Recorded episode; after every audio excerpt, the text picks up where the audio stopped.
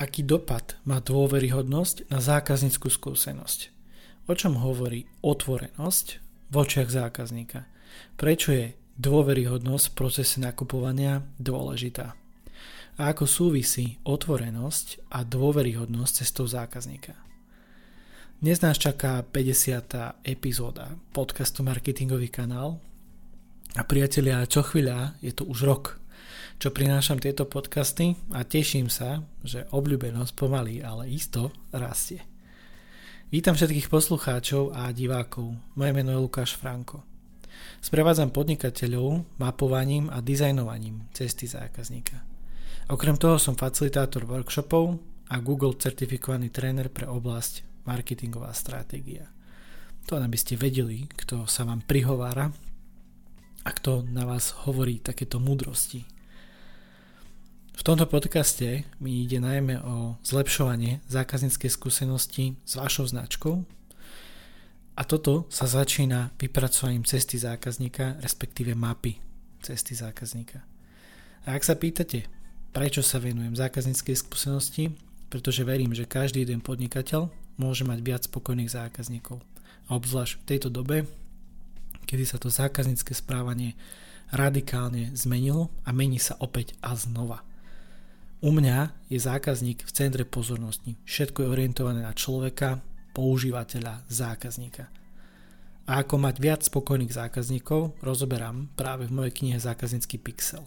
Kniha je príručkou, ako si krok po kroku vyskladať biznis model nákupnej cesty, to znamená zákaznícky obraz. Viac info nájdete na webe marketingovýkanál.sk, kde si ju môžete rezervovať.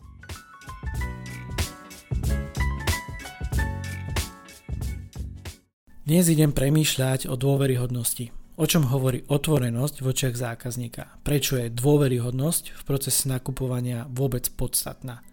A čo na toto celé hovorí cesta zákazníka? Aký je tam súvis a kontext? Priatelia, skúste sa na chvíľu zastaviť a položiť si otázku. Aký dopad má dôveryhodnosť na zákazníckú skúsenosť s mojou značkou? Toto je dnešná hlavná otázka. Úvahu Začínam obrázkovým príbehom, ktorý načrtne smer dnešnej epizódy. Pre divákov aktuálne ukazujem obrázok a pre poslucháčov opäť raz musí stačiť slovný opis. Obrázok rozpráva príbeh o tróne. Na obrázku je muž a žena, obaja bojovníci. Každý však stojí z inej strany toho trónu a obidvaja sa ako keby dotýkajú toho trónu, aj keď chlap sa ako keby len načahuje a chce ho pohľadiť. Trón je však prázdny. Ani jeden z nich nie je hodný usadenia sa a prevziatia možno nejakého velenia. A ja som si ho vybral, pretože mne to dnes krásne symbolizuje tú tému dnešnej epizódy, že niekedy si firmy myslia, že OK, zákazník by sa o nás mal pobiť, ale ja to dnes otočím a myslím si, že firmy nie sú hodné zákazníkov, ak nehovoríme pravdu a zavádzame informáciami. Dnes to bude o pohľade toho zákazníka a nedávam si servitku pred ústa v niektorých veciach a to je dobre, pretože práve aj tento podcast prináša to otáčanie toho celého, ako môžete pozerať na nákupný proces alebo cestu zákazníka alebo celkovo skúsenosť s vašou značkou, s vašimi produktami. Dôvera. A teraz nemajú na mysli tú poisťovňu, priatelia, ako s vami rezonuje tento pojem? S čím si spájate dôveru? Ak by som sa vás teraz opýtal, prosím vás, čo je dôvera? Vysvetlite mi to. Aká by bola vaša odpoveď? O dôvere som už v tomto podcaste trošku rozprával. Dotkol som sa jej v epizóde číslo 17. Odkaz isto vybehol niekde tu na hore vo videu. Kontext bol však o budovaní dôvery v časoch zdražovania a o zraniteľnosti, pretože ak niekomu dôverujeme, automaticky sa stávame zraniteľnými. Dôvera je viera, respektíve náš predpoklad, že vývoj bude kladný alebo očakávaný. A samozrejme v nejakom rámci spoločenských alebo spoločných hodnôt či morálnych zásad. Ale potom tu máme dôveryhodnosť. A to je rozdiel, priatelia. Hodný dôvery. Ak sa na to pozerám takto, tak vaše produkty a služby by si mali zaslúžiť pozornosť zákazníka. Chápete, čo tým myslím? Aspoň dúfam, že to chápete. Nie zákazník si má vyslúžiť vašu pozornosť, ale naopak. Vy musíte byť hodní jeho dôvery. No najprv vás musí spoznať a doslova otestovať. Znie to možno dobre, poviete si, fajn Lukáš, hovoríš akože pekne, ale ako to dosiahnuť, ako to dať do môjho podnikania? Na to neexistuje jedna a ani univerzálna odpoveď. Správna odpoveď. Je to o systematickom prístupe a práci so zákazníkom, o čom hovorím neustále. Pracovať na zlepšovaní zákazníckej skúsenosti, pretože tá je nadradená, ak sa bavíme od nejakej UX, PX, UI a kade čoho ďalšieho. Múdre skratky, čo je dôležité, tá CX, alebo zákaznícka skúsenosť, po anglicky Customer Experience, zastrešuje to všetko. A zákazník, ako som hovoril aj v úvode, už v tejto dobe očakáva ďaleko viac ako len obyčajný nákup na e-shope. A toto celé sa potom odráža v procese toho nakupovania, kedy zákazník prechádza štádiami od spoznávania cez nákup až k starostlivosti a počase k opakovanému nákupu. Čo však viem povedať, alebo dať vám možno nejakú tú radu, keďže hovorím, že nie, nie je nejako na to jedna správna odpoveď, tak začal by som s otvorenosťou, priatelia. Vaše podnikanie by malo vyžarovať otvorenosť. Ale v zmysle, že ste tu pre zákazníka. Na nič sa nehrajete a chcete mu reálne pomôcť. Či už vyriešiť problém, alebo uspokojiť nejakú potrebu skrz vaše produkty a služby. A potom tu máme otvorenosť komunikácie. Teda všetkého, keď takto akože nad tým aj premýšľam, lebo to nie je len o komunikácii. Ak napríklad niečo nemáte, neviete, tak to zákazníkovi otvorene povedzte. Nerobte takéto blbosti, že viete, že nemáte niečo skladom, ale aj napriek tomu tu budete mať, že OK, je to v e-shope skladom. Na čo? Prečo si zbytočne komplikovať život a potom toho zákazníka nasrdiť? A vám škaredé recenzie, nekúpi si u vás. Na čo? Tu odporúčam, keď chcete byť otvorení, či už tej komunikácii alebo vo všetkom, použiť štipku dôvtipu, dômyselnosti. Aby aj to, čo aktuálne chcete odkomunikovať, a neznie to napríklad v danej situácii úplne najlepšie, keď niečo neviete alebo nemáte. Nie je to akože super. Hej? A na druhej strane, v konečnom dôsledku by vás to malo posilniť. Malo by posilniť vašu značku v očiach zákazníka. Aký má teda dopad dôveryhodnosť na zákazníckú skúsenosť? Obrovský. Kto by to bol čakal? Uvediem príklad, v ktorom sa určite nájdete aj vy, priatelia. Pár dní dozadu som chcel uspokojiť svoju túžbu, kúpiť si novú mikinu, tých nie je nikdy dosť podľa mňa a som na to trošku zaťažený, to je moje mikiny, obzvlášť na Zips. A ako skúsený nakupujúci som mal nejakú preferenciu e-shopu, no povedal som si, že dobre, skúsim Google a vyhľadám niečo nové. Hm, tak rád skúšam aj nejaké nové e-shopy, rád spoznávam nákupné procesy e-shopov a obzvlášť značiek, ktoré napríklad nepoznám. A tak sa aj stalo. Narazil som na jeden e-shop, ktorý ma zaujal. Názov mal spočiatku vierohodný, videl som aj nejaké recenzie a vrajím si, OK, daj tomu šancu, však uvidíš. Pustil som sa do vyhľadávania a neviem kde, ako zrazu prečo. Som sa pristihol, že niekoľko desiatok minút trávim scrollovaním oblečenia, čo ja mimochodom nemám úplne v láske a ľudia, ktorí ma poznajú, ja nerád akože nakupujem, obzvlášť oblečenie. Ale našiel som ju. Krásna, netradičná, dobrá cena. Vyzerá kvalitne, dobre. Nákup som odložil, ale na večer. Keď bude viac času, niečo mi hovorilo, že si chcem ešte ten e-shop trošku viac preklepnúť, lebo nejak recenzie, mal som z toho nejaký divný pocit, lebo bolo tam nejaké logo, že overené zákazníkmi, ale nebola to heureka. A to ma trošku zarazilo a dobre som urobil, pretože po dôkladnejšom preverení e-shopu som zistil, že tento e-shop je na blackliste Sojky. Pretože dlhodobo porušoval spotrebiteľské podmienky. Ľudia sa stiažovali, produkty peniaze nikde, niekedy to bolo až po 3-4 mesiacoch, keď vôbec niečo dorazilo. A ja som našťastie dal na tú svoju intuíciu a neobjednal som.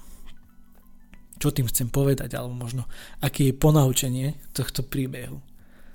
Priatelia, tu sa krásne ukázalo, že aj napriek tomu, že som profik na to nákupné správanie, živím sa tým každý jeden deň, sú veci, ktoré človek neovplyvní a psychológia, túžba robí svoje. Rozhodovanie o nákupe je ovplyvnené aj inými faktormi.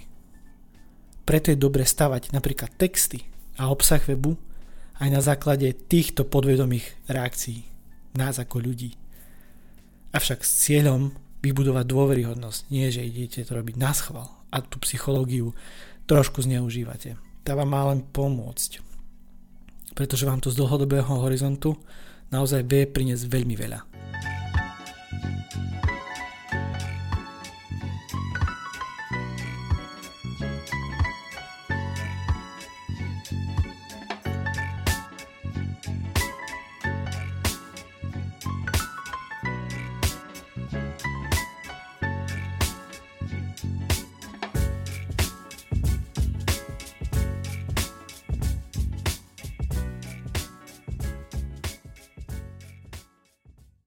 Ideme na moju obľúbenú časť na prerámovanie a teda ako súvisí otvorenosť a dôveryhodnosť s cestou zákazníka. Pretože ako ste si všimli, ja všetko spájam s cestou zákazníka.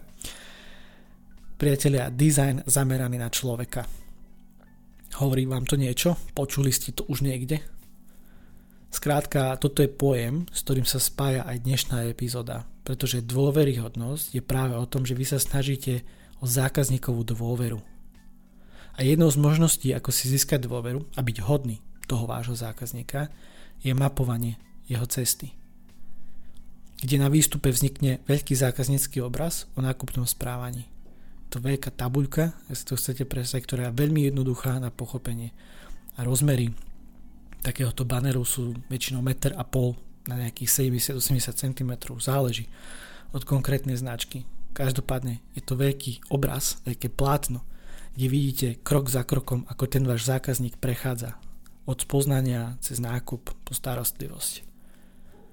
Tým pádom sa lepšie viete prispôsobiť a nastaviť na očakávania toho vášho zákazníka.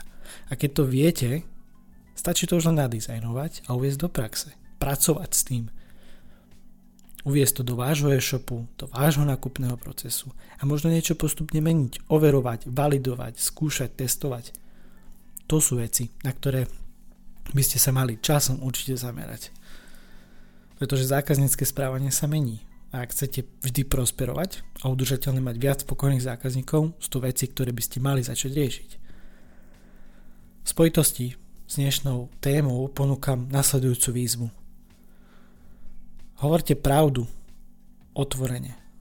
Stručne, jasne a viditeľne komunikujte dôvody, prečo si vybrať práve váš produkt. Prvým krokom výzvy je audit produktov. Skúste si naozaj prejsť a vyhodnotiť vaše produkty na základe toho, o čom som dnes hovoril v tejto epizóde. Ak máte veľa produktov, začnite kategóriami, to nie je problém. Čo všetko v nich uvádzate? Hovoríte pravdu alebo si ohýbate podľa vlastnej miery, vlastnej predstavy? Keď sa už posúvam opäť k tomu záveru a k myšlienkam, ktoré chcem ešte vyzdvihnúť, zopakovať, alebo možno to nejako potrhnúť a zhrnúť, dnes som rozprával o dôveryhodnosti a otvorenosti. Kládol som však dôraz na pohľad zákazníka, spotrebiteľa. Ako to vníma on a čo si z toho mám zobrať pre moje podnikanie. Priatelia, z dlhodobého hľadiska sa vám vždy oplatí hovoriť pravdu. Áno, niekedy to môže byť ťažké a môže nastať moment, kedy pravda bolí. Či už vás alebo toho druhého. Možno to nie je jednoduché priznať si niektoré veci a povedať ich otvorene a na rovinu. pravda vždy zvíťazí, skôr či neskôr. A ona vždy vypláva na povrch. Nepotrebujete zbytočne zavádzať textom, či nie úplne realistickým obrázkom. Teraz mi zase ide na um denné menu. Aké krásne fotky vedia urobiť a keď si to objednáte a zoberiete, tak niekedy je to úplný shit. A niekedy je to aj realita, záleží akých ľudí tam majú a kto tie fotky robí a aké má inštrukcie. Čo je dôležité? Zákazník sa rozhoduje na základe vami poskytnutých informácií. Preto je príliš veľký risk zahrávať sa s dôverou. Možno nákupy raz, OK, no vy chcete udržateľnosť a opakované nákupy, alebo nie? Ak vám to dáva zmysel, poďme sa porozprávať o vašom podnikaní. Ponúkam 45 minút formou konzultácie, pozývam prvá na môj účet. Poviete mi čo, ja to rozoberiem a znova poskladám, ale inak. Dátum a časy môžete vybrať na odkaze calendly.com lomitko Lukas pomočka Franko. Alebo mi rovno napíšte na e-mail franko zavinač digitálnynomad.xyz a dohodneme ďalší postup. Dnešnú úvahu ukončím slovami pána Santosa Calvara. Dôvera sa začína pravdou, a končí pravdou. Pevne verím, že vám aj táto epizóda ponúkla zaujímavé podnety na zmenu či zlepšenie. Hýbte sa a robte niečo prospech vašich zákazníkov. Verte mi, že sa vám to oplatí. Ďakujem za váš čas a pozornosť, priatelia. Vážim si to a preto, ak vám viem nejako pomôcť, dajte mi o sebe vedieť. Pretože mať spokojných zákazníkov je najviac. Majte sa, ahojte, zdraje vás Lukáš Franko z podcastu Marketingový kanál.